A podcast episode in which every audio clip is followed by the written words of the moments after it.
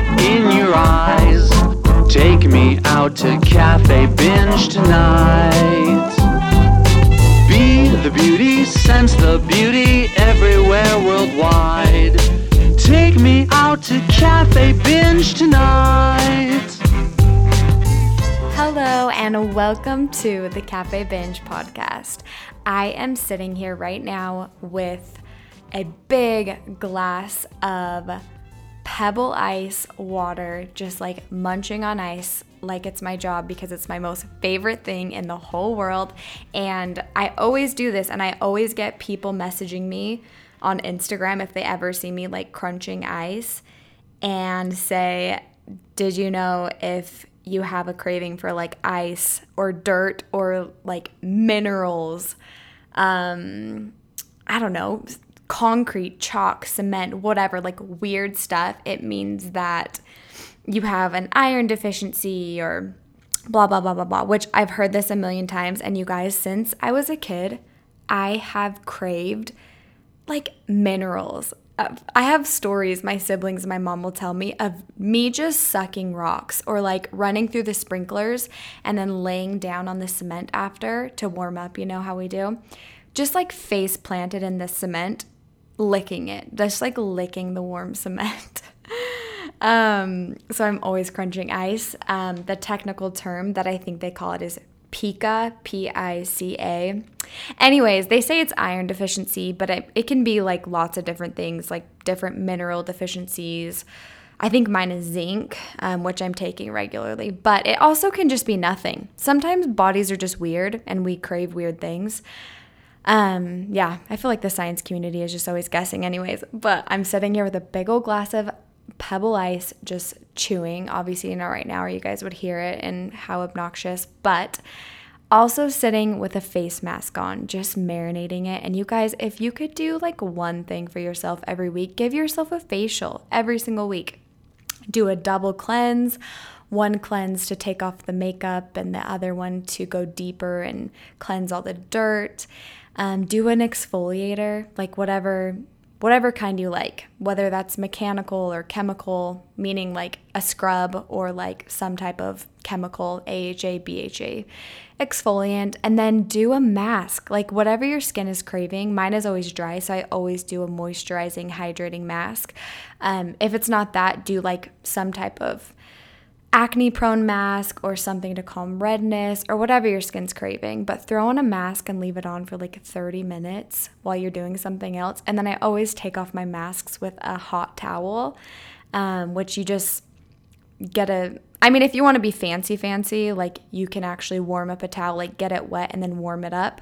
I'll usually just do like hot water in a towel and then wring it out, so it's not sopping, and then take off my mask that way and kind of just like keep it over my face for a little while. And then if I want to do extractions, I can do extractions, whatever. But, and then just like taking time to put in your aftercare products, like your serums, your oils, your moisturizers, your eye creams, and like really working them into the skin and like getting really deep in there and getting the blood flowing. Like facial massage is one of the best things I can do for my skin.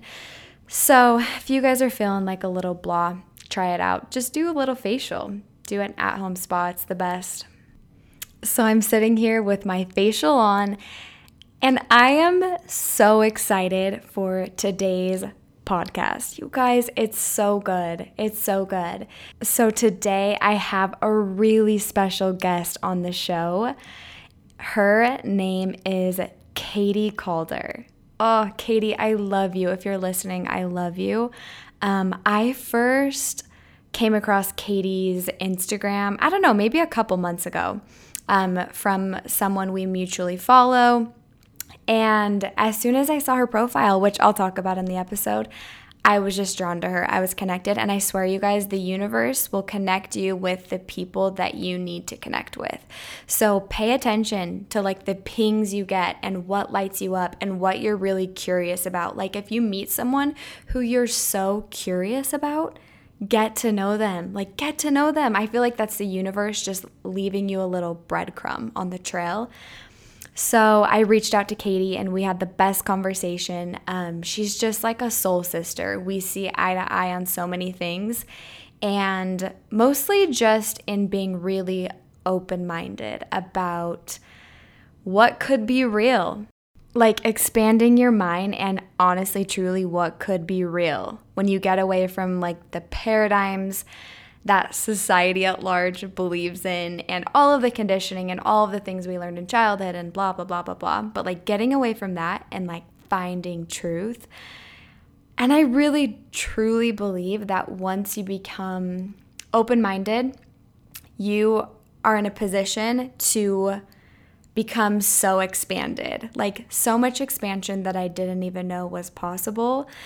So we talk about spiritual expansion and awakening. We hear Katie's story of awakening. We talk about how usually in our childhoods we're really spiritually in tune. And I think it's my opinion that we all just become so forgetful and deconditioned in that way that we forget how spiritual we are and how tapped in we could be. We talk all about wellness and the body, mind, spirit connection. We talk about mysticism and spirituality and living in a world that doesn't always see or live the same, and how to authentically live your truth even when family and friends don't think or live the same way. We talk about finding your tribe and your soul family, and we talk about something that I'm really excited about. We talk about human design. And you guys, human design is something that I've been sitting on for a while. Like, I don't know when I first discovered human design, sometime last year, but it's not something that I've talked about a lot with my tribe on Instagram or here on the podcast. I mean, I think on my Instagram it does say projector, which is what my human design is. It says ENFP, which is my Myers-Briggs, plus projector. But other than that, I haven't really talked about it because I didn't really know how to talk about it. And it's something that I fully believed. And when I heard it, it resonated so deeply. Like when I read my chart, I had never felt more truly seen, just like understood. And also I had never felt so much validation and permission to be me. Like the things that are me inherently that I've maybe been taught aren't like good or keys to success, to truly like repattern my way of thinking and to step more into me, like who I am, who I came here as, because I feel like once we do that, we're totally magnetic and we make quantum leaps in our living situation, in our lives. When I first read my chart and heard about human design, I felt like I had all of this permission to truly embody who I am.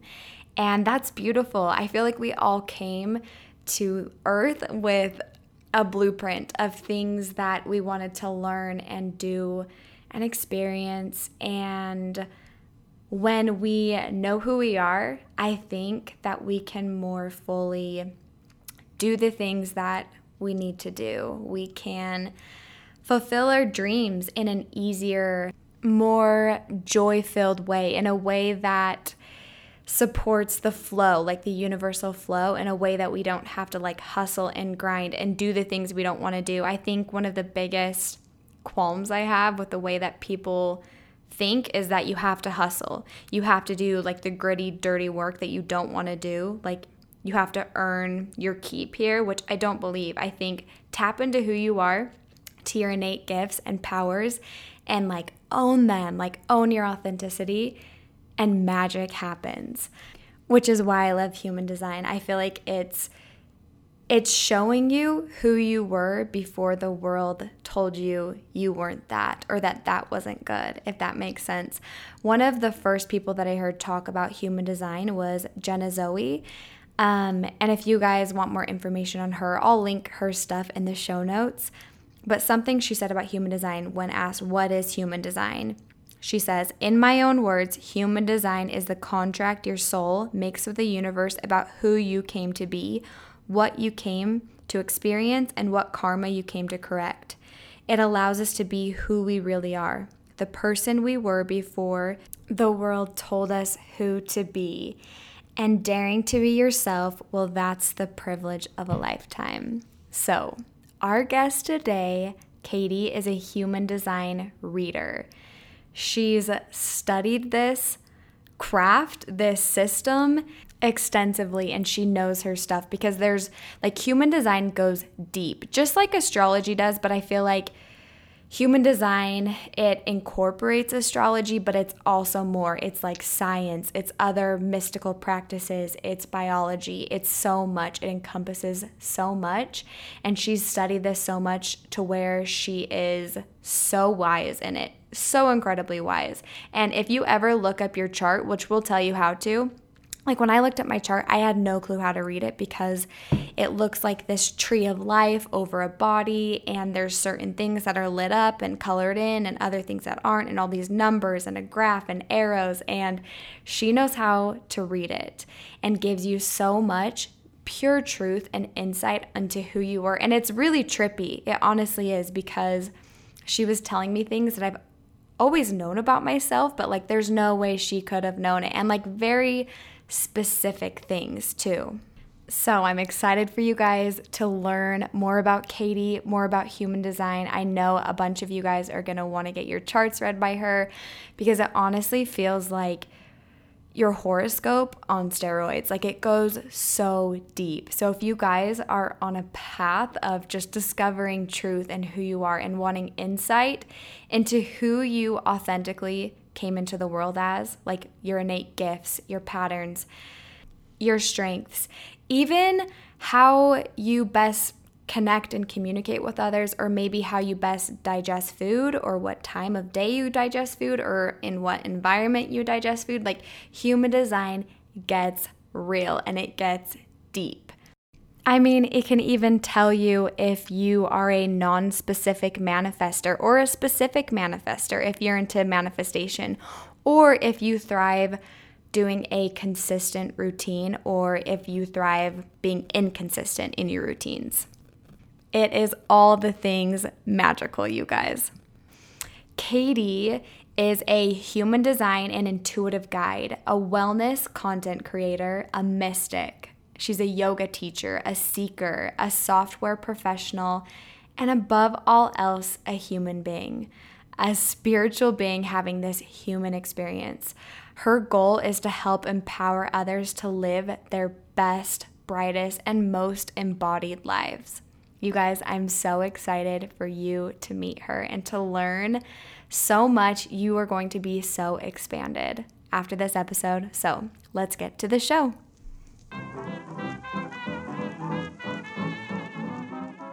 Katie, thank you for being on the podcast.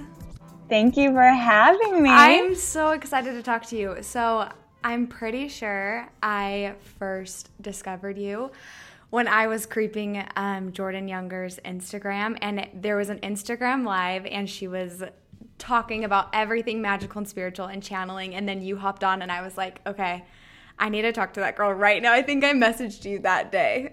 Oh, I'm so happy that happened. I know. I was talking to my friend on another podcast the other day about that, and how it was completely random and just so much fun. But it was really, really cool, and I've met so many people who saw that live. Yes. I mean, I think it was like magical, and everyone who was supposed to meet you and see you did right then in that moment. I mean, through Jordan. But yeah, so I have so much I want to talk to you about because I like spirituality is like my thing. It's like wellness, spiritual, like everything that's your thing. I'm like, yes, like praising it.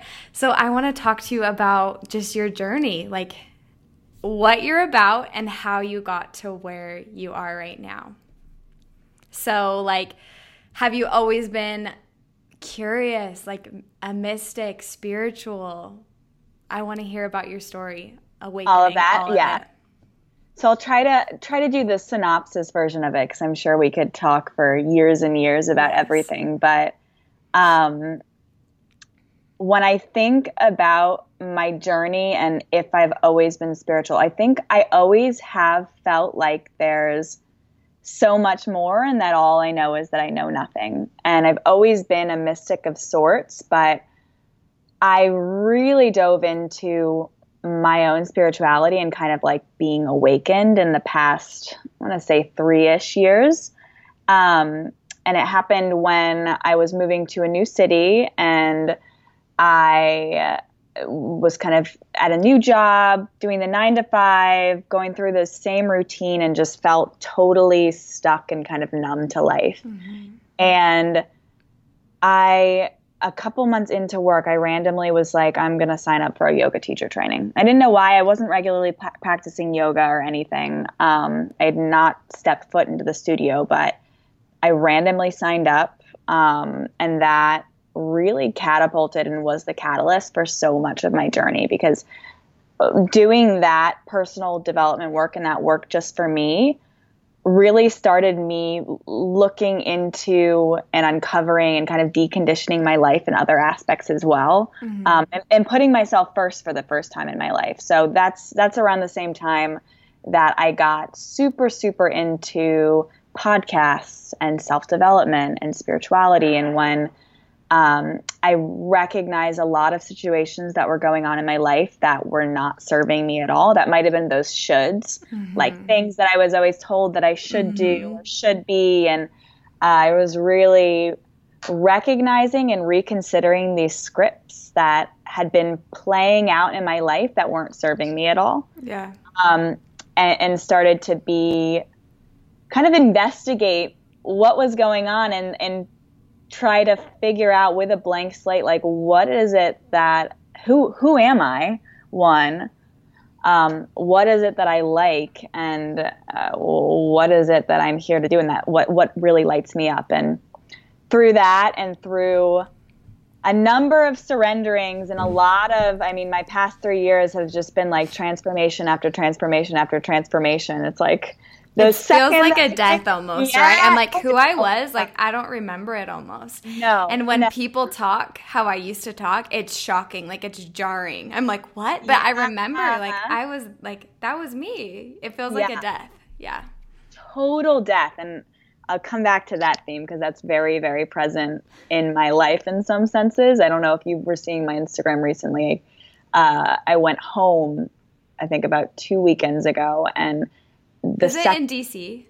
In D.C., okay, yeah. I remember a lot of, like, swimming. Yeah. Mm-hmm. Yeah. Talk to me about it. Exactly. I'm healing and diving. Yeah. Mm-hmm. Yeah. It's kind of like the theme of my life right now, but I'll get back to that and go backwards, because we'll talk about human design in a bit, but my MG mind is like jumps from here to here to here. So I'm very nonlinear, but it all kind of makes sense in the end. But I had all these series of deaths, we'll call them, of like deaths of the ego, of different parts of my life, and at the same time, deep, deep, deep surrenderings to the stage where I'm like, I have no idea what I'm going to do in a ton of different areas of my life, or like why I'm doing this, but I know that I have to do this in order to honor myself, and that it's the only option. Absolutely. So without going into too many specifics, though, by surrendering, and in that sequence of like surrendering and trusting and beginning to ask for signs and beginning to really know that we aren't alone, and what our understanding of reality is so small compared to the vastness of like existence that our human brains can't even begin to comprehend. In that surrendering, I started seeing sign after sign. I started asking for things and they'd appear. The puzzle pieces just started going together and fitting. And it was like not something I could ever have orchestrated, but it's when I not only began to trust, but when I'd say my own spirituality, my own intuition, where that clicked into high gear, and that really became the focus of my life. So I was always into astrology and all the esoteric practices and self-development and understanding myself more. Yeah. But my spiritual practice and it becoming kind of what makes me me and the most important thing in my life, that didn't start until those kind of like dark night of the souls, which I don't think you need to have. I don't believe. I don't think so either. But they're like pretty useful if you can spiral out of them and come out. Mm-hmm. And absolutely. I think a lot of people, that's how it happens. Yeah. They have this rock bottom of sorts, and then that's... the universe is like shaking you. Yeah, because a lot of times it seems that if we don't have those lows and if we don't have those moments where we surrender so deeply into the nothingness, that we just stay in comfortability and kind of stay in what we've always been doing. So we might not be forced to go out, but if you are hit with something that's like, okay, I have to make a change, then you sometimes do. But yeah. I don't think it's necessary, but I think it's the way that a lot of people get there. And then I'll circle back out. That's kind of how I first got into it. Wait, can I ask you one question really quickly? Yes, please do. So growing up, was your family at all like religious? Were they spiritual? Were they mystics? Were they like growing up when you were a little kid, like did you have a concept of like God, universe, like any of that? So answer this twofold. My family is definitely Muggles, and not into mysticism or anything like that at all. But also, I love Muggles too. Me too. But I went to an Episcopalian school for like all my elementary schools, and I grew up in kind of an Episcopal church. But we didn't really go. We're CEOs, as they call them, which is Christmas and Easter only, the church, which has come even less over the years. So I think that my family had raised us in kind of this Protestant, pretty liberal religion just to teach morals and values, but did not grow up with a super religious or spiritual upbringing, but always was very, I was always sensitive, right? Sensitive, very empathic, and I think throughout my childhood and when I've been looking back and doing a lot of this inner child healing work, other types of work, it's like I definitely shut down this part of myself for such a long time. Because it's scary and people don't get it, and you're the weird one, And you get it. If it's not nurtured. I think it's so amazing that so many people are now like recognizing this as not only being valid, but being a very real and very important part of their lives. And the children that are coming in, this very connected or very intuitive side of them is nurtured. And I think it's just going to be incredible to see all the children that are growing up now that aren't pushing down their abilities in some ways and really nurturing them and cultivating them. Absolutely. As an adult now, have you looked back on your childhood and you're like, oh, it was totally there? Like, have things come to your remembrance? Because, like, for me, I don't remember things a lot, but I know I was sensitive and I know I was, like, really afraid of the dark. Like, I had to sleep in my parents' room till I was in high school. And I'm like, what did I see? Like, what? Like, why was I afraid of that? Or, like, what was going on? But it was, like, my mom says from the time I was a baby, I had to have, like, someone touching me when I went to sleep. And, like, wow. I never wanted to be, like, asleep. I remember trying to explain it to my mom when I was little and being like, I just don't want to wake up and have something be there that shouldn't be there. Does that make sense? Yeah.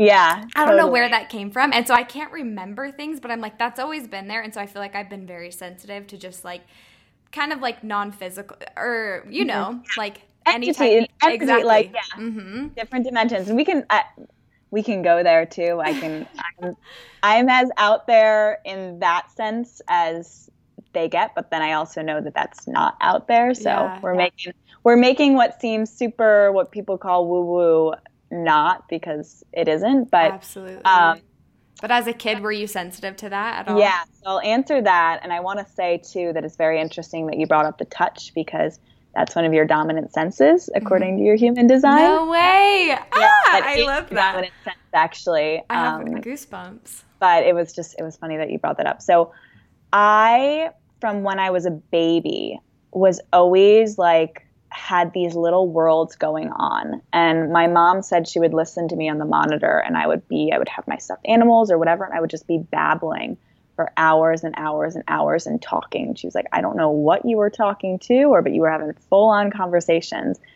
And I do remember as I was very, very young, I always had these inner worlds and would like kind of be talking to things, but not, I don't know. I can't even necessarily describe how it was, mm-hmm. but I do have a very significant memory in my life. It was when I was 7 and I was like asking my mom every single question about Santa Claus. I was like, is Santa Claus real?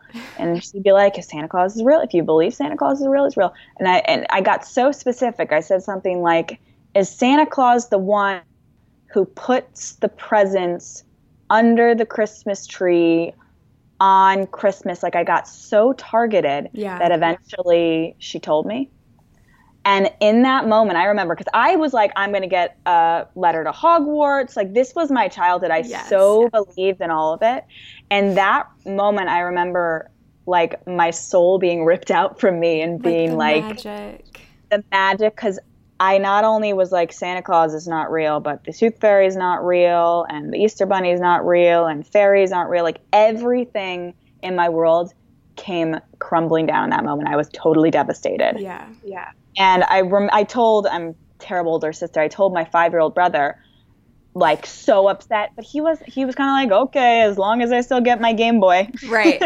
It's like, as long as, you were like a truth seeker. So you're like, I got to share this truth. Yeah. I couldn't reconcile how it didn't crush him and how he was just like my whole world. And I looked back about a year ago, I looked back at that inner child moment, and that kind of reconciled, oh wait, like you've always known the truth, and just because that's what you were told, and that was a huge like transition in your life, now you can reprogram that and come back to, wait, no, it is real. Absolutely. They're all real. Yes. Yeah. And like magic is very real. Like it's very, very real. Mm-hmm. And you can believe or not, I'm kind of, I don't believe that forcing views on anyone or like making someone, you don't have to be in this realm, or you don't have to believe in celestial beings or star systems, or that they're in multidimensionality, even though multidimensionality is absolutely what exists and what's real. I don't believe that like forcing that belief on anyone is a way to do anything. You can be totally outside this realm and have the most happiest, most fulfilled life ever. Absolutely. But when you know from your experience how real this all is and how expansive it is and how it's brought the magic back into your life, I couldn't imagine one denying it or living any other way or wanting to, like, and that's the thing. Someone was messaging me yesterday on Instagram and saying, like, do you ever get tired of just like seeking alignment and seeking truth and like living like a high vibe life, and like do you ever want to go back, is what she asked. And I'm like, well, like we're human, so like we're gonna have like bad days and sadness and like just like feel off, like it's not always like happy, and like alignment is always like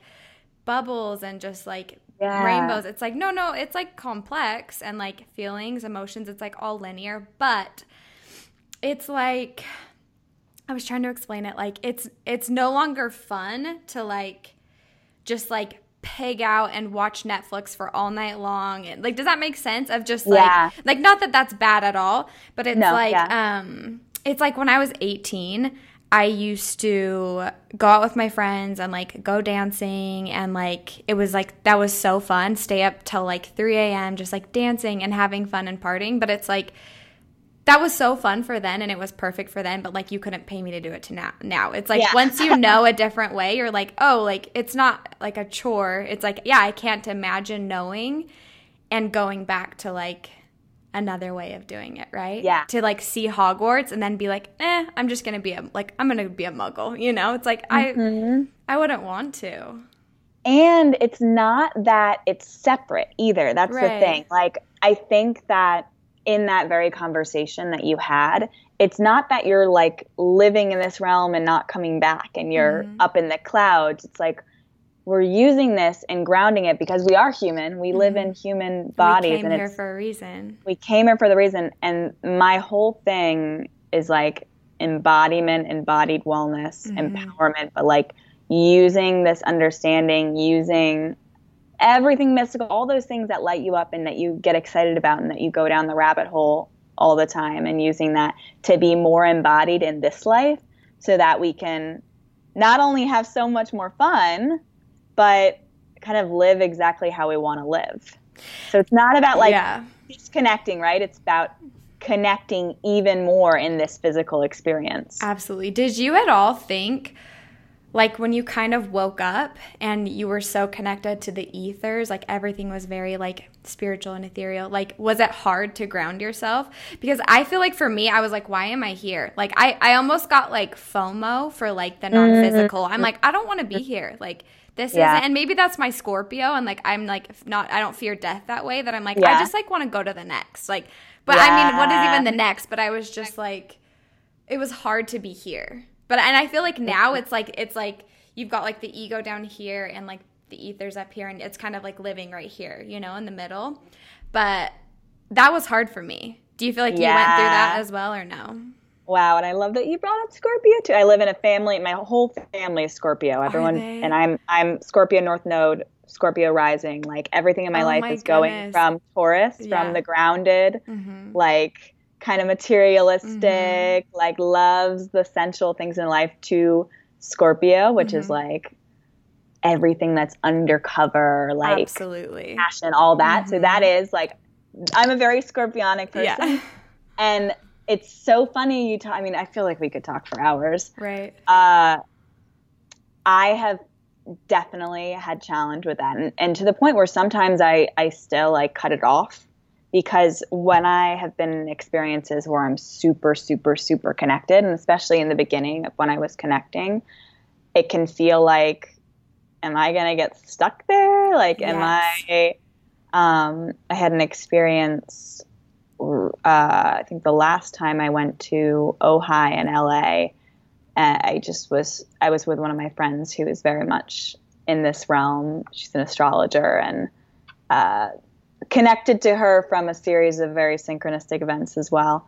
And I uncovered so much and went so deep on so many different levels, just through meditation, through really, really connecting, that I felt like I couldn't ground. I felt like I was hovering. My soul was hovering, I want to say, a foot above my actual body. Yes. Like your soul mold is outside. Like, do you know when you are sleeping, and I don't know, I tend to astral travel a lot. You're sleeping and then you wake up, like an alarm goes off and your soul doesn't have enough time to reintegrate to your body. So you feel totally jolted and kind of takes the whole day to reintegrate. Absolutely. That's how I felt for a very long time. And I'm still working on, I think it's a constant thing you work on, like grounding and coming back and not being all over the place. But it's challenging. I think connecting to nature, right? Crystals. Crystals are like tangible. So grounding. Nature in human form. Yeah. And finding practices that help you realize, like, okay, yeah, I'm still in a body. Like my body speaks to me, and coming back to it. But absolutely, it is because it's remembering that, like, I'm here for a reason. Like, I wanted this human experience on Earth for a reason, and like so be here now. You know, like just be here. Exactly. Yeah. Oh my goodness. So do you feel like you've always been able to be really authentic through like spirituality, like all of the, like, whatever you can label them, like woo-woo, witchy, wizardy stuff? Like, do you feel like you can be that, and like your family's okay with it? Were your friends okay with it, or did you have to create a whole new tribe, or did a whole new tribe come to you? I feel like it always brings people in. Yeah.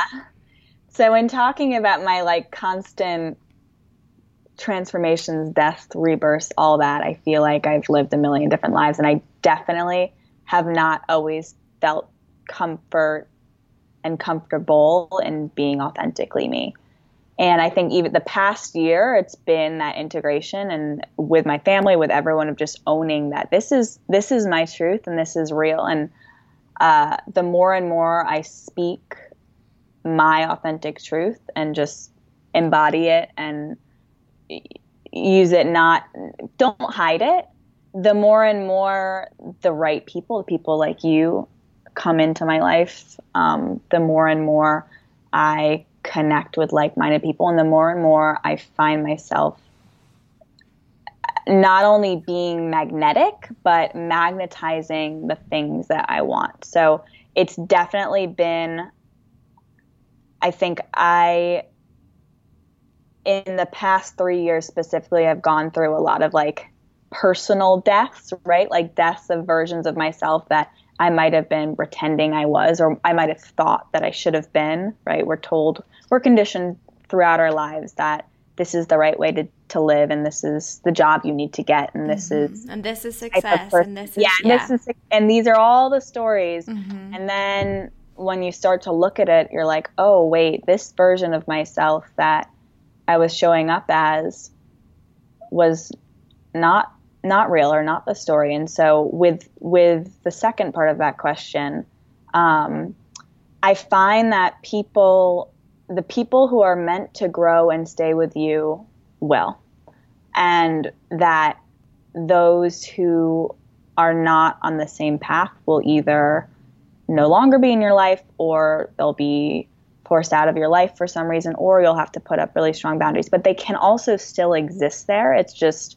understanding where, because whatever vibration we're at, wherever we're at in our lives, we magnetize people of similar vibrations and kind of repel those that aren't matches. Yeah. Which can be confronting, because there's a lot of stories around, well, we should, you know, I've been friends with this person my entire life. My childhood best friend, yeah. Yeah, I'm a bad person for not wanting to hang out with them, or not wanting to be their friend right now. And it's not that you don't want to, it's just that in order to best honor you in this life, you have to honor you. Mm-hmm. That's just the answer to it all. So It doesn't mean that person needs to be gone forever. They can come back. But I think it's a constant reflection of what's serving me, what boundaries do I need, like when I was once, this person was like my everything friend, my best friend, where do they fit now? And it's constantly reassessing how does everyone else's energy mesh with yours, and how can you continue to create space for only the energy that is reciprocal, that is uplifting, that supports you and being you. Because what I found is the more I surround myself with people who I feel like I should be around, or that I should do, or go into any of those stories, the more that I neglect not only my truth, but dishonor myself and dishonor like where I want to be going and the impacts I want to have, and the ability to support the other person that I want to have. And all I know is we're constantly changing, evolving, growing. So people will always go in and out of your life, and there's no judgment towards that. So I'd say I have many, many friends that are still friends lifelong. I've had many friends that have come in and out of my life, and it's a journey. Do you know what, though? I love that you said just like authentically being you and holding that vibration, like everything is energy, right? Because I feel like when this all started happening to me, like my awakening, it freaked me out. And yeah. I was like, kind of like what I was saying, like, how do I exist here? Yeah. And I felt like even more I had to put on the mask of like, I'm like this way with this people, but like in my like real life, I need to like wear this mask of like what I should be. And I would like kind of be myself in certain regards, like to spirituality.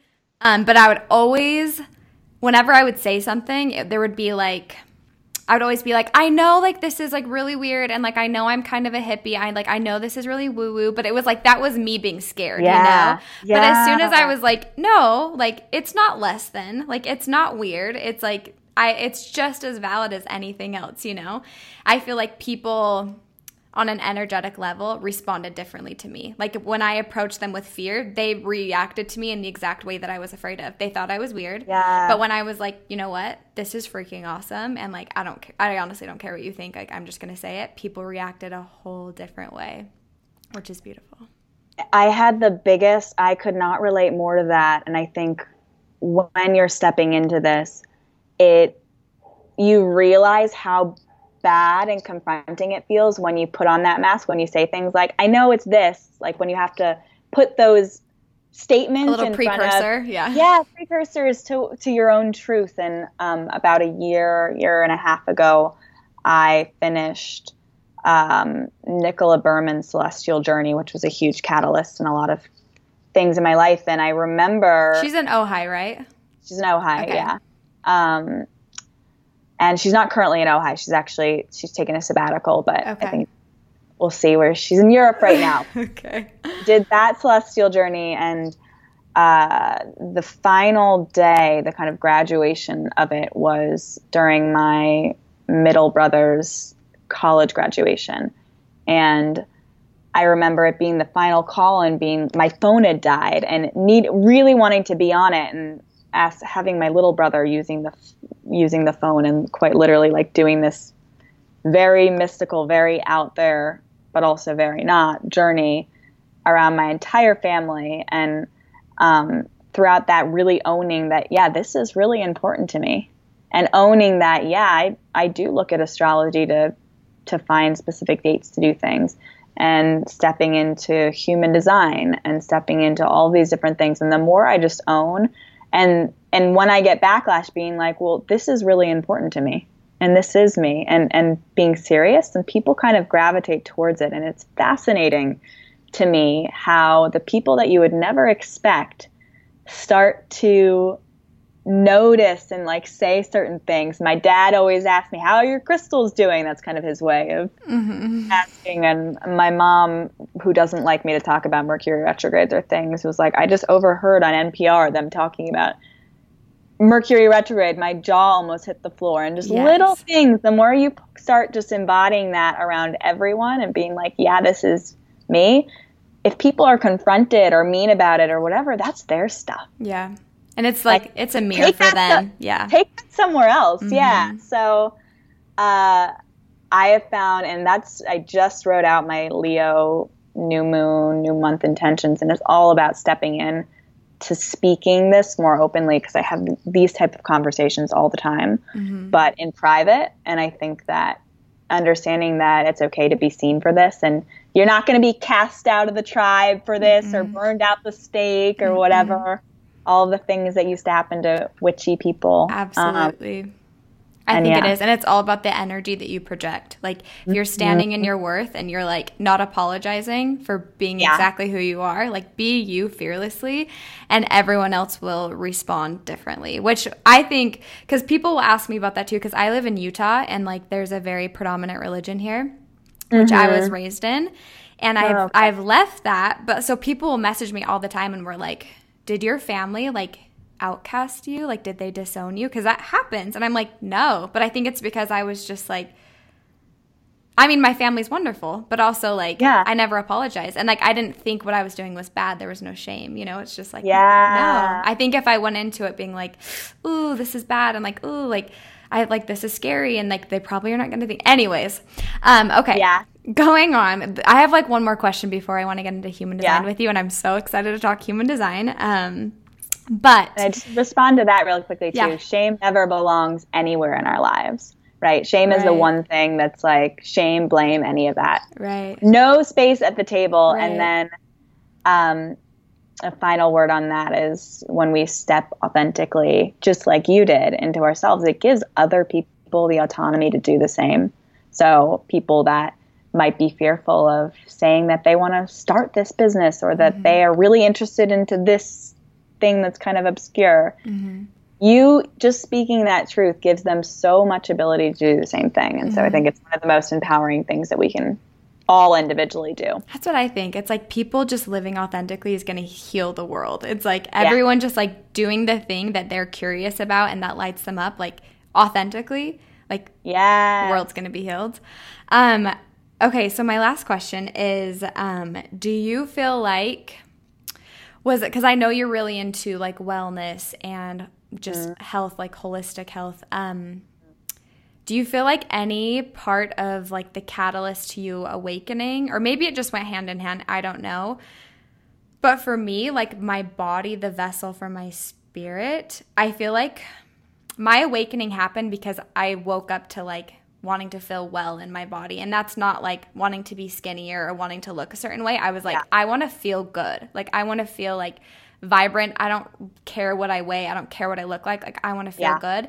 And when I did that and started eating just like a lot more like high vibe foods, it's like I had this awakening. Did that happen at all for you? Or do you feel like you sense a connection to that at all? And like the clearer our bodies are, the clearer our spiritual channels are. Does that make sense? Yes, it makes total sense. I have so many, I'm not going to be able to even scratch the surface to this question, but 100,000% my awakening, death, spiritual kind of come to Jesus moment was really came after me having like just being in really poor health. Like my body literally shutting down, and that being the need to change, and still dealing with it now, still having a lot of things compound, being signs of me ignoring my intuition or me not living how I know I should live, or not kind of disregarding different signs to be like, oh, this is calling your name, but you're still living in this should, or you're still doing this. And absolutely. So I'm trying to figure out how I want to say this, because my whole perspective of wellness is very outside the box, and is very holistic in ways that are not only mind, body, spirit, but beyond that as well.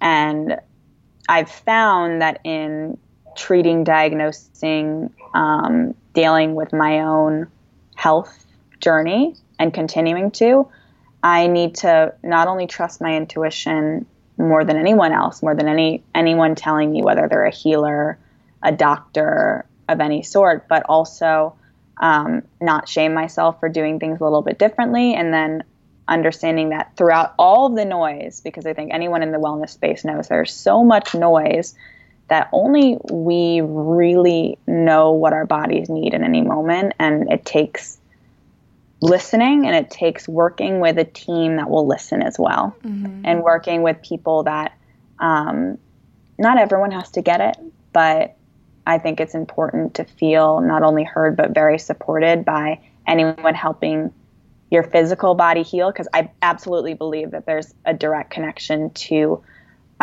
your physical health, well-being, and mental, emotional, spiritual, like all of that. It's all connected. And I also believe that, yes, the clearer your physical, the clearer your mental, but I also believe that you don't have to do any one thing, or there isn't any one practice that will get you there. Like, and I also believe that there isn't a right or wrong for what you should eat, or what practices you should do, or whether you should have a morning practice or not. Like, I think that's very individual. And I think that our thoughts have so much power over how we metabolize food, over how, whether or not we need to exercise this many times or whatever, with how we organize our day. Like, we literally can create our realities. And so I feel like that's like very Bruce Lipton. Like, I love that approach. Yeah. Of just like, I probably the vitamins are going to help if you think they are. Like, if you think you're going to eat that and you feel bad about it, and like you feel like it's going to make you fat, it probably will, because you're creating this. It's like, that's how your body is going to metabolize and like assimilate everything. And I've been listening to and doing a lot of Dr. Joe Dispenza's podcasts and work, and it's very much like he talks about all these incredible stories of people with and terrible physical health conditions that literally transform their own realities through thought alone. And I'm not one to be like, oh yeah, if you have this diagnosis, not to – received treatment. No, not at all. I believe that there's a bridge for all the worlds. I totally believe in Western medicine, Eastern medicine, and doing it yourself and self-healing. And I think that all need to work in tandem. Yeah. So they're just all tools. They're all tools, and it's how we use them, but listening to ourselves is the most important first, and not ignoring the signs, which I've previously done in my life. And I'm at a place where it's like, all I need to do is listen really, really deeply. Yeah, that's beautiful. I love that. Ooh. Okay. So I want to get into human design.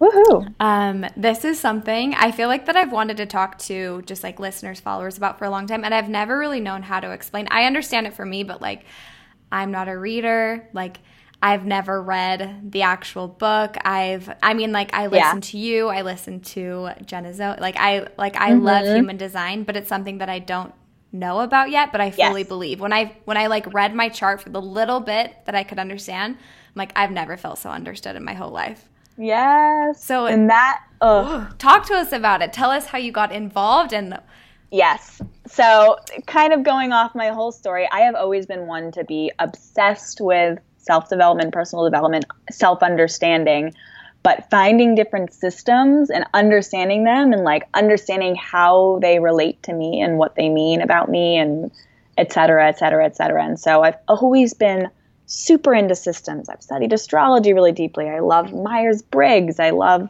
the chakra system. I've delved into the Kabbalah. I like tarot. All these things that help me as a guide, but help me understand myself and how I exist in the world around me. But I've always felt that every system that I've understood and looked into has, gotten me, like nailed me to a T and understood me, but hasn't given me a strategy or a way to use it in the world mm-hmm. until I found human design. And so when I found human design and not only first heard about it, but when I really delved in, it not only nailed me more than anything else, but it gave me a strategy and permission to be exactly who I've always been in a way that nothing ever has. And it gave me not only like a deep sense of relief, but kind of a blueprint of my as a perfect unconditioned being who I have the potential to be and who I've always been. And then has also shown all of the areas where I've been conditioned away from that. Mm-hmm. So all of the areas where I'm susceptible to the outside world or where I've potentially been shown that, oh, this is not how you should be in the world and you should do this. So it has been the most profound tool I've used and learned and helped guide other people through to live my fullest potential. And so it is such a deep system. It for just a little bit background, was. Yeah, what does it combine? It combines like astrology, even Kabbalah, right? So different things. So it was discovered in 1987 by this guy who calls himself Ra Uru Hu. And so it's a very new system, and it combines all of these different traditions. So Eastern and Western astrology, the Hindu chakras, the Chinese I Ching, conventional astrology as well, the Kabbalistic tree of life, quantum physics, biochemistry, like literally all of these systems into this one modern system. And it gives us each a unique blueprint and energetic makeup that allows us to show up as our highest selves and exactly as we are. So we each came into the world with a specific human design. Yes. And so it's based on your birth time, your birth date, your birth location, and it shows not only you based on the second that you took your first breath, but also your karmic and kind of familial ties as well. And so we have like this very conscious design, this body, and this unconscious kind of mind, things that other people see that, but we might not necessarily see in ourselves. And it helps us most efficiently fulfill our purpose on earth, kind of our soul's contract. It's so cool and so deep. And there's so many nuances and so many levels that it's fascinating. And it's an experiment too. It's like when you learn your design, the only way that you truly know if it works or how it's going to change you is if you start living according to it and deconditioning. Which can be scary. Very scary. It's like you were saying, it's like we came in. So we came in just like whole, unauthentic, and living our true design. And then the world conditioned us and taught us. Yeah. And we lived this story. And human design, to me, is helping us to relearn it, to like to be authentic, to step into and like our whole authentic self. Yeah, to completely like unlearn the story that we've been fed.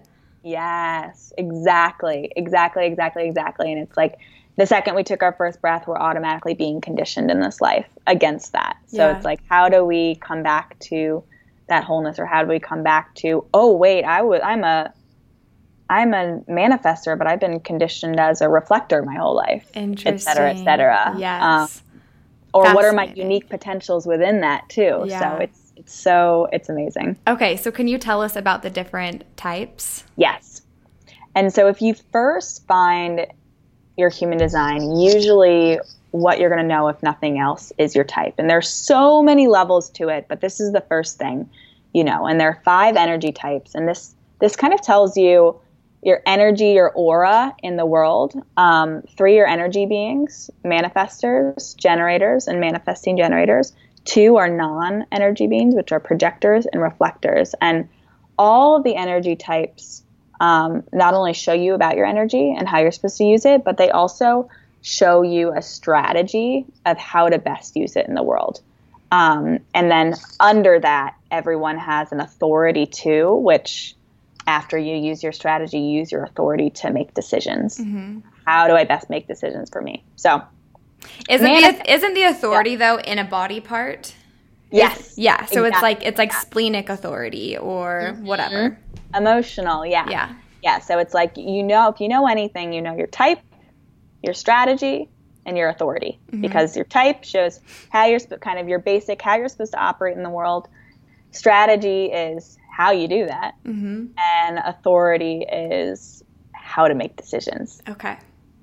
And then there are so many other levels, because I want to say too, not just because you're a projector, that doesn't mean that you're like all other projectors. Right. Just because you're a manifestor, you could be a projector way more like a manifesting generator than, or a reflector way more like a generator than like another reflector. It's just your energy. It doesn't talk about your personality. It doesn't talk about like your profiles, like your sun sign kind of. It doesn't talk about traits about you, but it talks about your energy and what your energy is here to do. And then there are nuances within that. So to talk about the energy types, though, let's talk about it.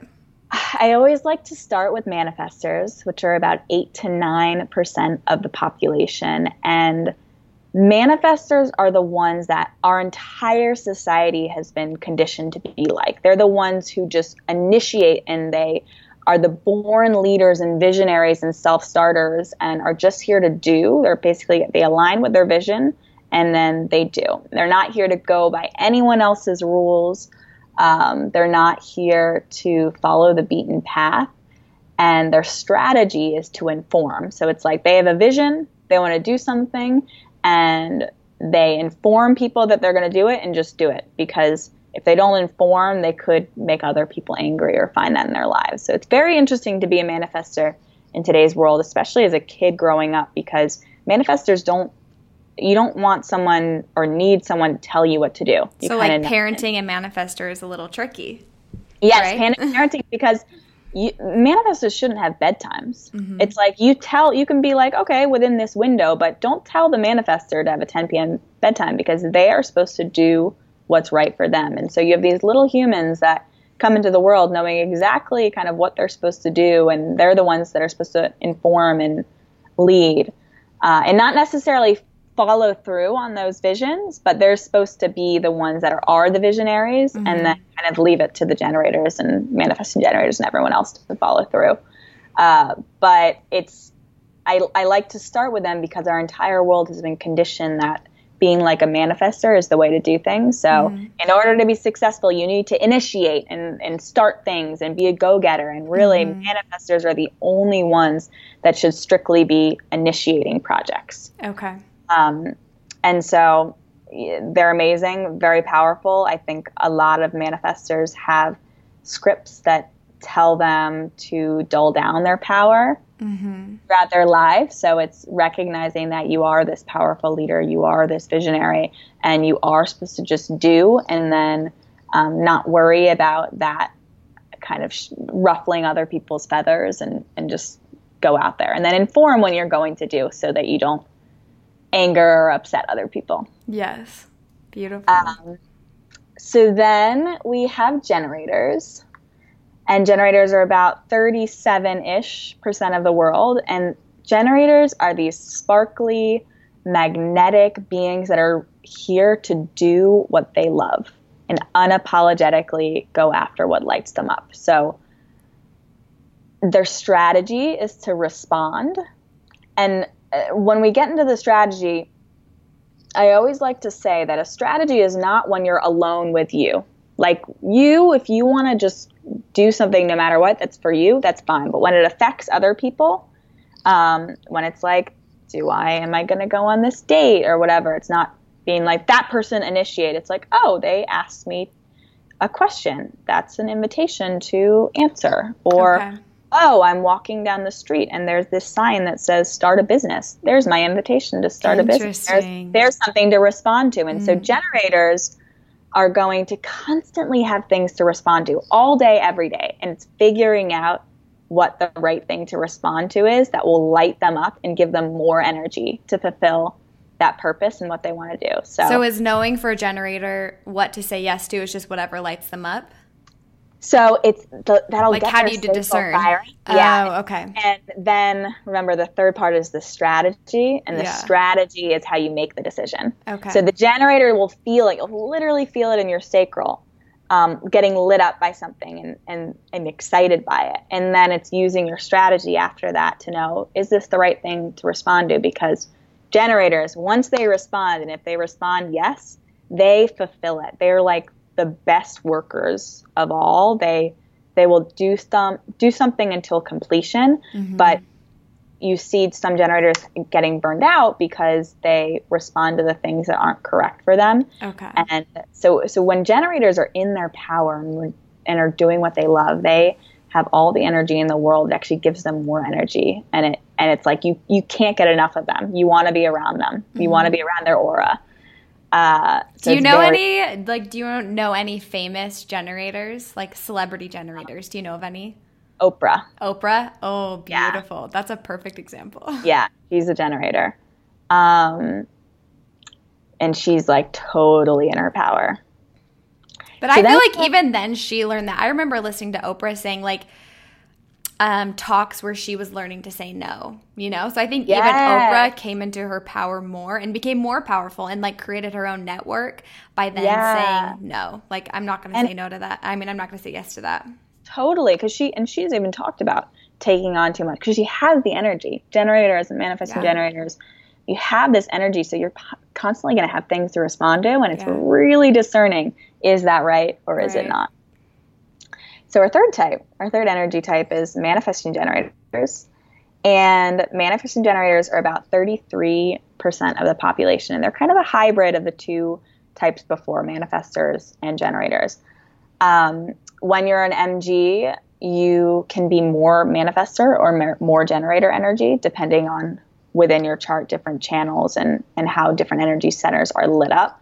But you are here to be a trailblazer and break boundaries. You are this multi-talented, multi-passionate force that's quite literally meant to be doing a million things at once, because they're backed with a generator's ability to do and a manifestor's ability to start and accomplish. And so they're inherently very, very efficient when they're doing what they love, like the million things, kind of tasting the buffet of life. But it's important that they don't get stuck in the shoulds almost more than anyone else, because they are here to test the waters and all that lights them up, but also to let go of what isn't right when it isn't anymore. So they're the type of people that'll be bouncing around from this and then be like, okay, I've learned quicker than any other type all that I need to know in that, and jump to here. But society has said, oh, you're flighty, or you're noncommittal, or you're all of these different scripts, and it's just not true. So yeah, like, why can't you stick to something? Why don't you ever finish a job? And it's shame. I feel like it will shame an MG to be like, don't totally do that. Stick to a job that's like stable, but like kills me, you know? Because that's what you should do. And MGs often have the most like autoimmune issues, or they're supposed to have the most energy of all types, but because they have so much capacity and because in their nature it's very against what's taught, there's a lot of deconditioning that needs to go on within that in order to be like, oh yeah, it's okay to be nonlinear. Oh yeah, it's okay to let go of this and move on to the next. I'm an MG, so this has changed my life in knowing, I mean, I have 5 different things that I'm doing even right now, and understanding that like, oh yeah, I do understand that really well, and I don't need to stay with it, and I can move to this, or I can do all these things at once, and it'll be okay. And so their strategy is 2-part. And so in some human design books, things that you'll see, they say that the strategy of an MG is the same as the generator, but it's not. It's to respond first, and then there's this moment of truth when you respond. Let's say that you tell me you want to go on a walk, Katie, and I say, okay, yeah, my gut is saying, yeah, that lights me up.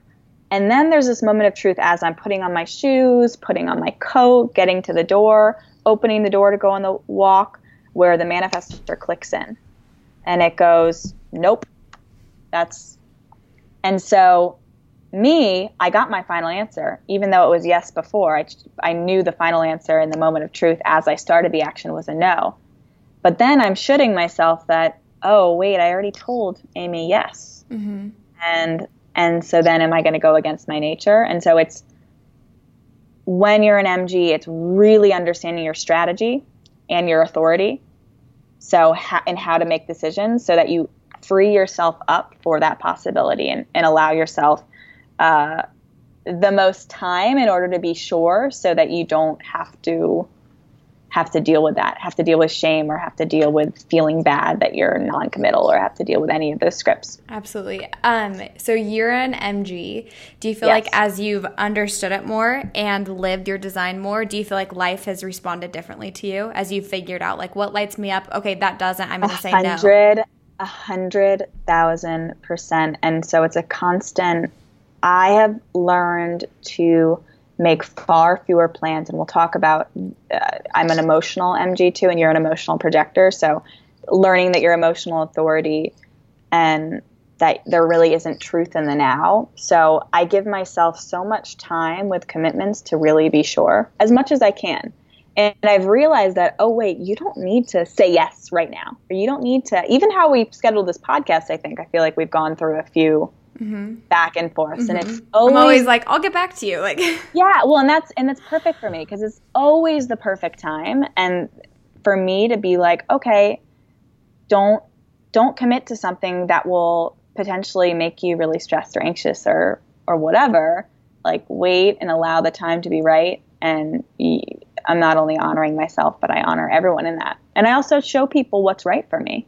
So I will say that even in how I schedule my sessions and things, and I'm working on, I think I'm going to get a scheduling system up either by the end of today, because I do everything one off right now. I do it, which gets to be a lot because I'm constantly coordinating details. But for me, it's hard to book anything more than a week in advance, because I'm like, I don't know how I'm going to feel in 2 weeks. Katie, that was me. I don't know where I'm going to be. I don't know where I'm going to be. Yeah, I could go somewhere else. I don't know. Yeah. So I totally get that. I was like, I was in the beauty and like skincare. I did like aesthetics and like eyelash extensions for years. And with my clients, like scheduling with me, I'm like, it was like always like a week out, which they hated. But I was like, who knows if I'll even want to. Like I always did, but I was like, I always wanted the option of like, I don't know, like let's see how I feel. Or and that's such emotional authority too. And we'll talk about that. So, but we'll talk about you next, a projector. Ooh, okay. The next type. So these are the non-energy beings. So projectors are around 20% of the population. And I want to caveat this with, I have more projector sessions with projectors than any other type, which I find so fascinating, because it's not a majority of it, but there's something about We're just like attracted. How my energy. Mm-hmm. Yeah, it's really, really it's probably cool. Because you're an energy being and like I'm not. And wait, can you hit on that though? The energy versus non-energy? Yeah, and I'll get to that. So energy basically means, I don't want to, because I have a new conception of it, and I don't believe that like all energy beings mean you have more energy, because when you are a projector, you can also be three different types of projectors. You can be an energy or splenic or whatever. You have the ability to take on the energy being, so generators and manifesting generators, sacral power, which is like life force energy, and amplify it and make it even greater. But you don't have consistent access to that energy versus like my sacral is going consistently 24/7 all hours of the day. And so this is true, let's say, for every design. You'll have areas that are white, areas that are colored, which is either defined or undefined. Or open. And any area that's white, so non-energy beings have sacral white, and manifestors do too, but manifestors have other things in their chart that make them energy beings. It's how their centers are connected to the motors. But because you have a sacral white, you don't have that consistent access to life force energy, which means when you're in the aura of an energy being, your charts combine so that those centers are lit up for you so that you can not only take on but amplify that energy. So when you're around me, you can be even more energized and lit up and whatever. Totally. But it's not consistent. So then, right? So, and I don't like to do overarching things either, because I find that there's a lot of generalizations, and especially with projectors, since I see so many of them, there are so many different types of projectors, and I've seen projectors where almost all of their centers are lit up. I think I've seen a projector that all of the centers are lit up except for the sacral. So that is a very energized projector, and that's a projector that has all these motors going. So it's really just that consistent access to life force. So some of the rhetoric I hear saying that projectors are like tired and rest all the time, but yes, in some senses, but also it's not necessary. It's just good boundaries with when you're taking on someone else's sacral energy, and knowing when you need time to cleanse that out. So with that being said, I hope that answered the question. The longer one. You're a projector. Yes. And projectors are really the ones that are here to manage, guide, and direct the energy of the energy beings. So you are like, I often hear saying, the bird on the tree that kind of sees things that other people don't see. And has this view of what's happening below, and can use your unique gifts and what you see to help everyone else. So like Barack Obama was a projector, and we have tons of great leaders that are projectors, and they really need to use their strategy, which is to wait for the invitation. And this strategy I hear or from the responses I get is the one that most people don't understand, because it's like, what are you talking about? I just have to sit around and wait. You will constantly be getting things to be invited to and to respond to, and it's making sure that those invitations are the right things, and it's also honoring yourself so that you are receiving those invitations. Because when you honor your own inherent power, worth, all of that, like you will constantly be getting invitations. And I do want to say one more thing about that. Remember, it's like all of these strategies are when you're existing with other people. It's not like when you're alone on an island. So I always say, if you're alone on an island and there's a palm tree with a coconut and you're thirsty, you don't have to wait for the palm tree to ask you and invite you to cut down the coconut. It's never going to happen. The palm tree's not going to speak to you. And maybe it will in some worlds, but right now it's not going to speak to you. So you can just get the coconut and drink it. But if Johnny is sitting on the island and you, because you're a magical projector, know that Johnny's thirsty, that doesn't mean that you can cut down the coconut and force feed Johnny. Right. It's not going to fly. Right. But if Johnny says something like, I'm thirsty, then you can be like, oh, Johnny, there's a coconut on the tree. Do you want me to cut it down for you? And and he'll be like, Amy, that is the best, most brilliant idea ever. Thank you so much.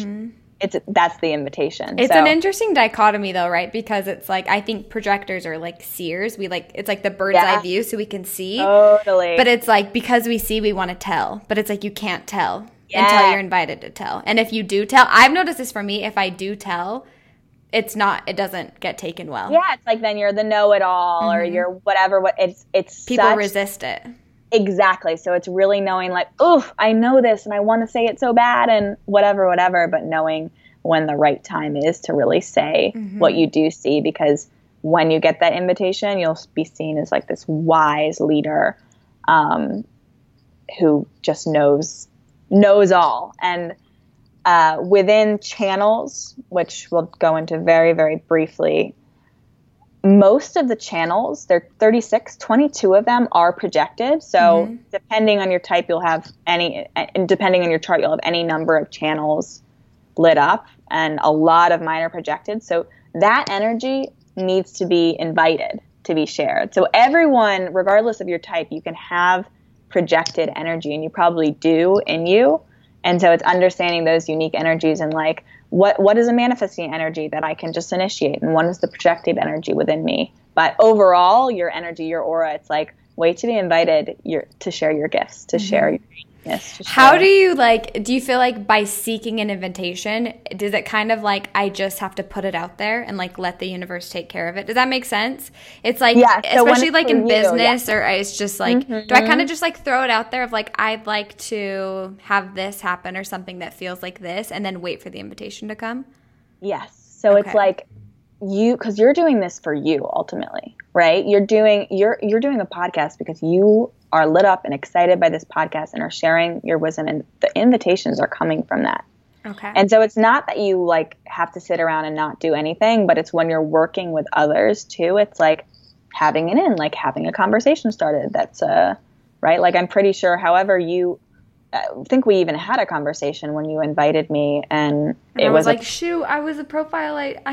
Was it that one? But it was a perfect. It was an invitation because we had conversations, we talked about it before. Like it was totally that works as an invitation. So it's just not being like, okay, I'm doing this now, and this is gonna affect all these people, and me pushing my wisdom on this. It's like, oh wait to know that you have an invitation to share that, and then invitations will just keep coming and coming and coming. But it really comes down to honoring yourself and your knowledge and your wisdom first.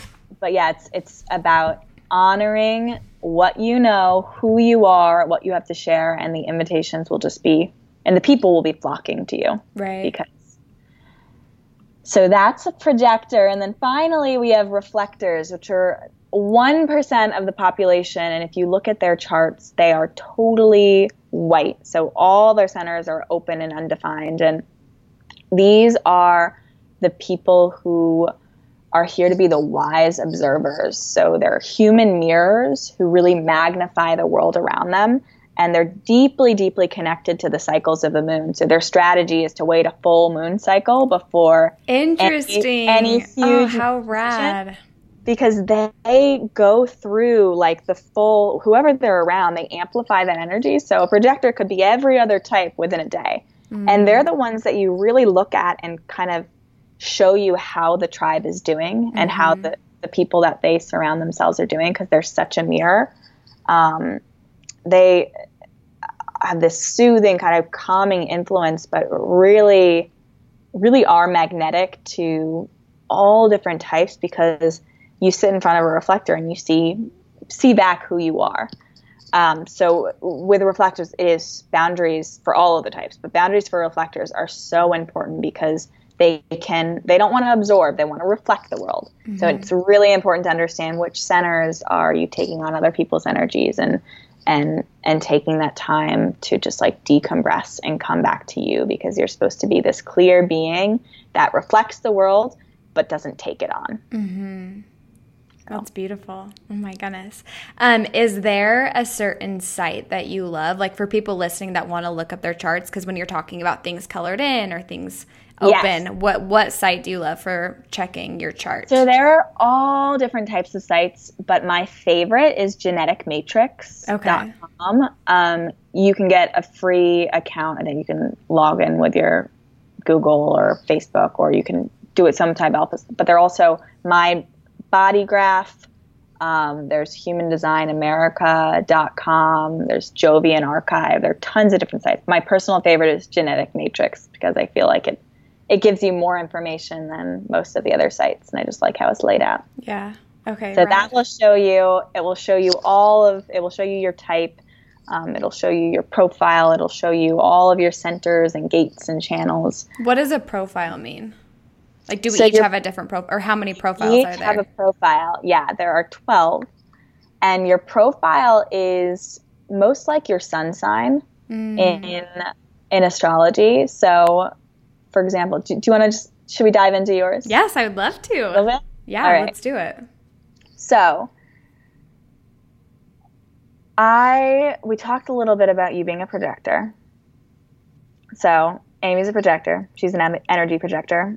I'm looking at Amy's chart right now, and you have 4 centers that are either undefined or open, meaning they're white, and you have 5 that are defined, which are colored in. And how you find your profile, it will be written down probably, but yours, you look at all these glyphs on the side of your chart. So you'll see all these glyphs with the planets, the symbols for the planets with all these gates on them.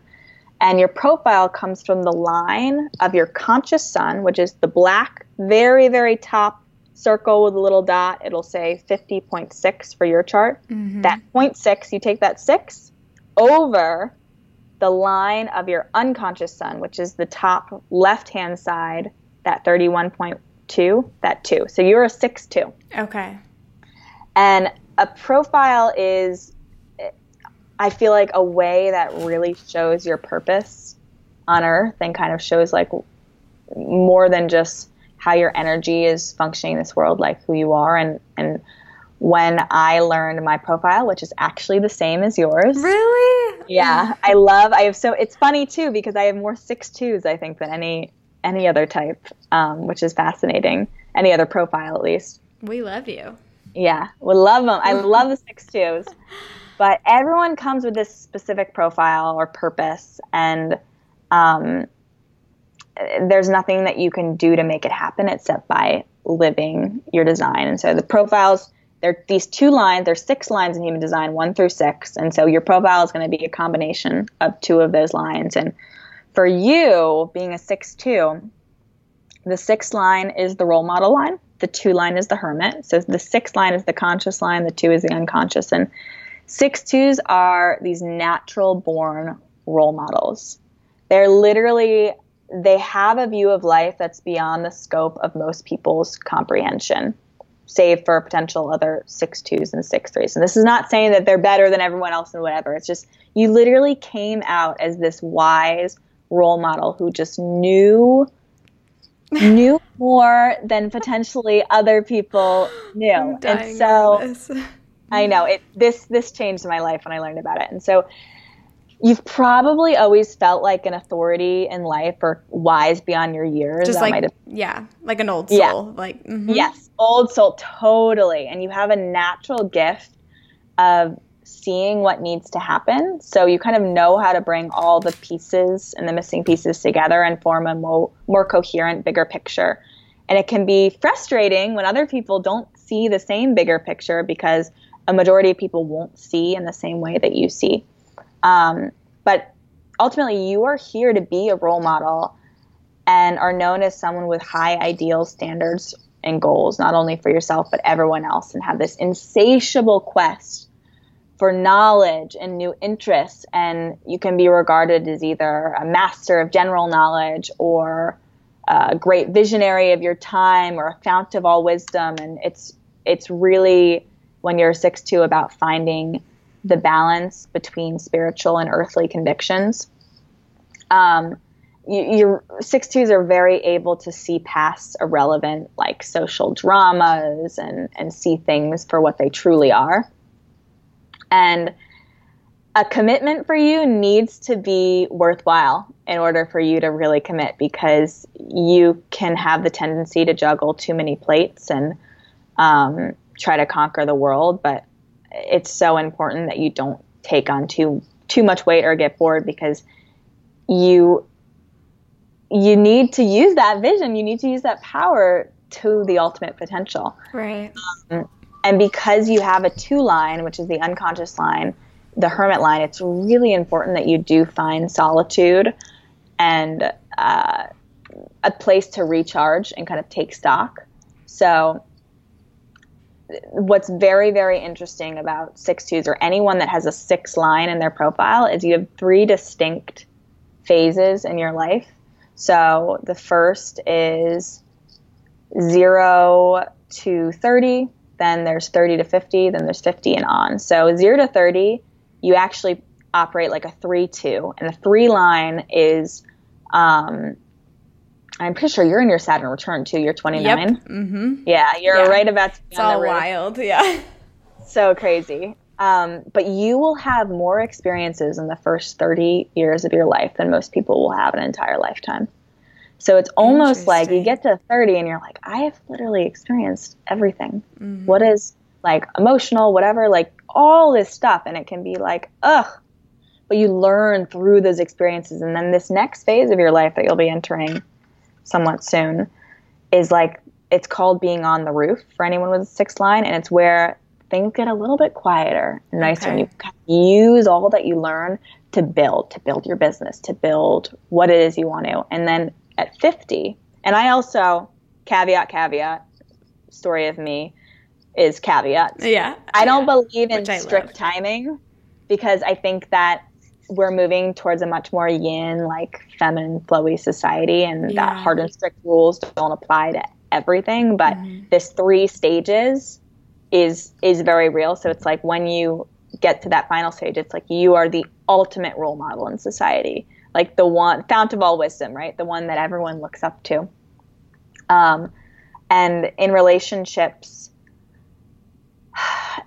if a 6-2, whoever you choose should feel very, very special and appreciated. And your relationships need to stay fresh and compelling, and seek someone to help you keep expanding your horizons.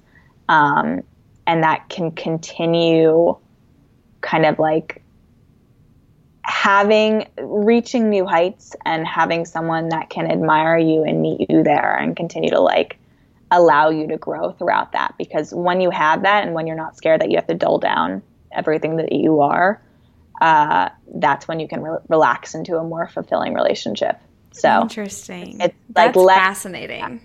Yeah. So that's like, I think of that as your sun. And you also have you have a conscious sun, an unconscious sun, all of these things in your chart, but that's like your profile is kind of your sun sign and who you are. And you said you're a Scorpio, right? Mm-hmm. Kind of like that. It's like, what energy did you come to bring in? Not only to your projector, like wise, bird on the hill, all seeing guide, but what type of guide? And this guy that you are is this role model, this deeply contemplative, this person that is ultimately here to help everyone else by sharing exactly what you know and sharing exactly your truth. Yeah. Do you feel like each projector has like a specific niche that like that's the thing that they see so clearly? I think for me, I'm like, I'm still trying to figure out like, what is my niche? I feel like there's a lot of things that I see, but I'm like, do we each have one thing, or is there a lot of like, I don't know.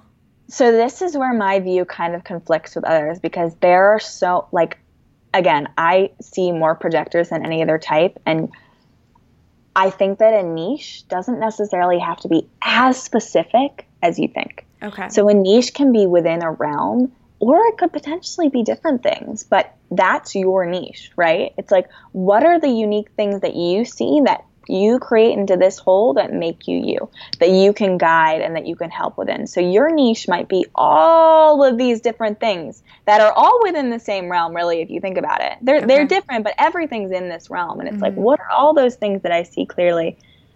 that make my unique projector niche. Okay. So it's not like, okay, I just have to only focus on, I'm trying to think, like, essential oils. Mm-hmm. I'm the essential oil person, and that's all. No, that's, if that's you, that's amazing. But maybe your niche is like healing or like, yeah, or whatever it is that includes essential oils, but like wellness. What do you talk about that not only, you know, that lights you up and gets so excited about and that you really see, but that you want to keep sharing? So it's like, what do you know that those are the things that you know you want to share all the time, or that, and that when you do, it has the ability to not only transform others' perspectives, but really bring them to new heights. Okay. Ooh, I love that. Yeah. And I love that perspective that you have on it, just because it does. It's like a little bit confining, like when you feel like you're in this box of like, oh, what's my like one niche? What's the one thing that I see clearly? No. Which I think that human design is always meant to empower you. And if it isn't, then you're not reading it right. 100%. Which is why I love your perspective, is because it is very empowering. Agree. And I think because again, I'm not telling anyone to, I'm a human design guide among other things, but I'm not saying that like you have to do human design to whatever.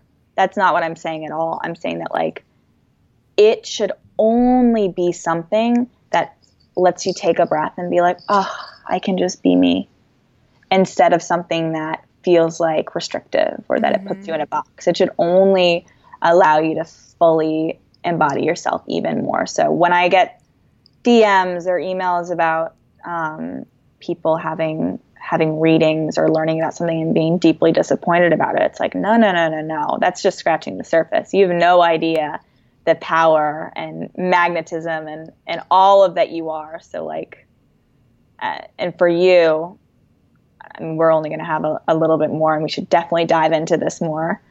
But you have these channels. Like, I was going to ask, like, how did you know earlier before when you were like, oh, touch is a big thing for you? Where in my chart does it say that? So that is, it's your PHS, your primary health system, which is one of my favorite things that we often don't get so deep into sessions, because it's a really, really, really deep level of human design, but it talks all about it can talk about diet. It can talk about what type of environment you're supposed to be in. It can talk about dominant sense. So like for you, touch is huge. That's actually my sense as well. And so you're the person who will go at the grocery store and will touch all the apples. 10,000%, Katie. Yes, this is trippy. Yes, I 100% do that. It like gives me, I'm paranoid when people just do like Instacart. I'm like, you didn't touch it all? Me too. Like, I can't do it. Yeah. You're actually one that like eating with your hands is I eat with my hands. Okay, good. Me too. I've started even more. Or like I'm even a person who like, and I live alone and I cook for myself, but when I'm putting something on, sauteing something, I don't really like to use a tongue sometimes. My husband freaks out that like I'm going to burn myself all the time. He's like, quit putting your hand in the oven. Like I did it yesterday. Like, always. And I do. I have like burns on my arms and sometimes when I I'll like flip over my sweet potato fries with my hands. But that primes you for digestion. Interesting. So that's fascinating. It's like, so when you want to touch everything, that's okay for you. Yeah. Maybe other people think it's gross, but just know that that's you. And it's I like, touch everything. I always, my entire childhood, it was like, use a fork or like, don't touch your plate or. And now I'm like, oh, that makes sense. When I was little, my mom called me. I'm the youngest, but my mom called me her Velcro child, because I was always touching. Like I always was like Velcro on her, just like touching. Yeah. When you go to like stores, do you like to touch all the clothes? Yes. I'm like I'm just very – and my friends will always talk about it when I go out with them. Like I'm always just like touching everything, like running my hands. We would just be stroking. Yeah, I know. I know too. I love that. That's amazing. But that's your cognition and your PHS, and you also because I know a lot of people like this. I know you might have heard some things about this. Like some people do better digesting when it's dark or light, or some people do well with. I'm a low sound person, so having it be quiet is really good. You are a cold person, so this has to do with your system running more hot, and so this goes against like Ayurveda or some different it's not like you're thinking. Yeah, that. Yeah, this is like you digest best according to human design when your food is body temperature or lower. Yes, I knew that about me too, just because I don't like it. Like, I love just like room temperature pizza. I'm like, I don't want things hot. I hate when people microwave things in the microwave. Like, I'd rather just eat it.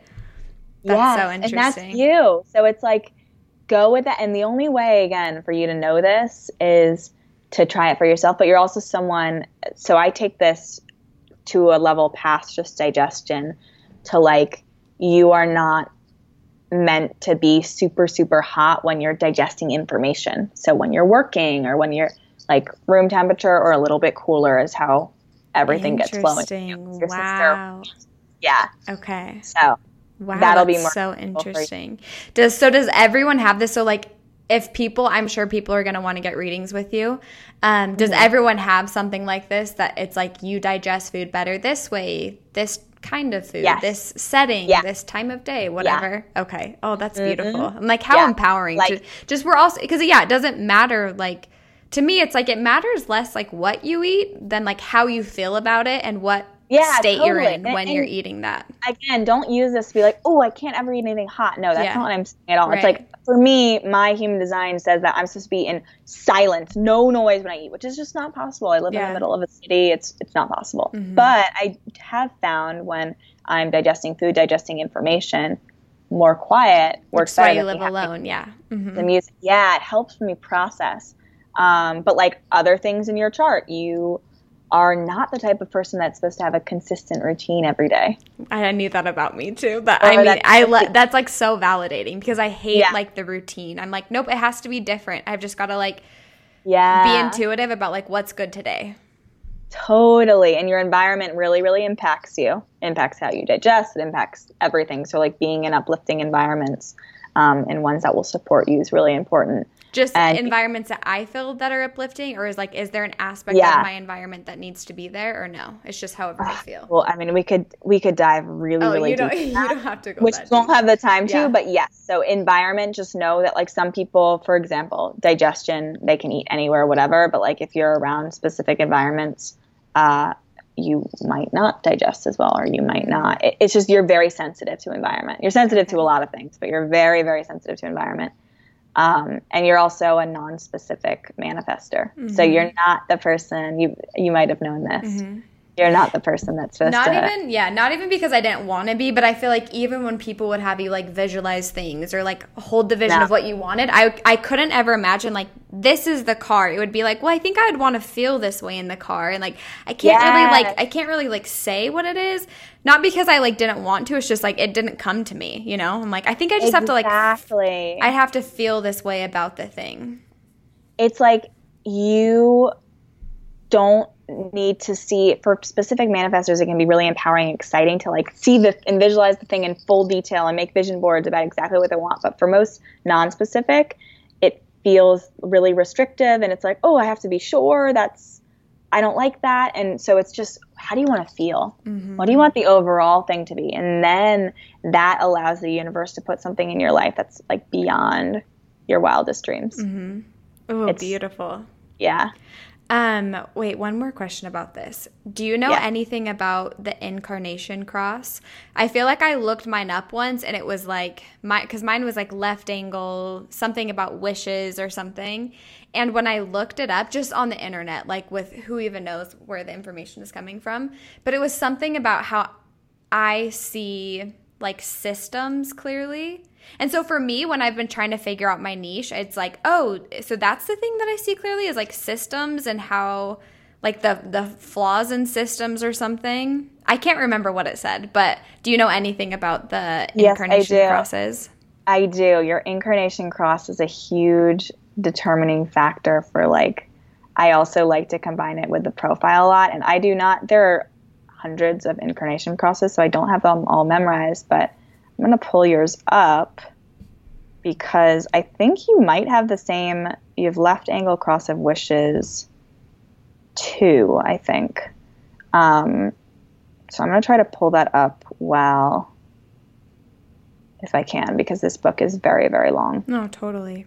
is on the internet. But yeah, there are so many. I wish I could dive into your whole chart right now. I mean, there's probably like, how many incarnation crosses are there? Like hundreds or? There are hundreds.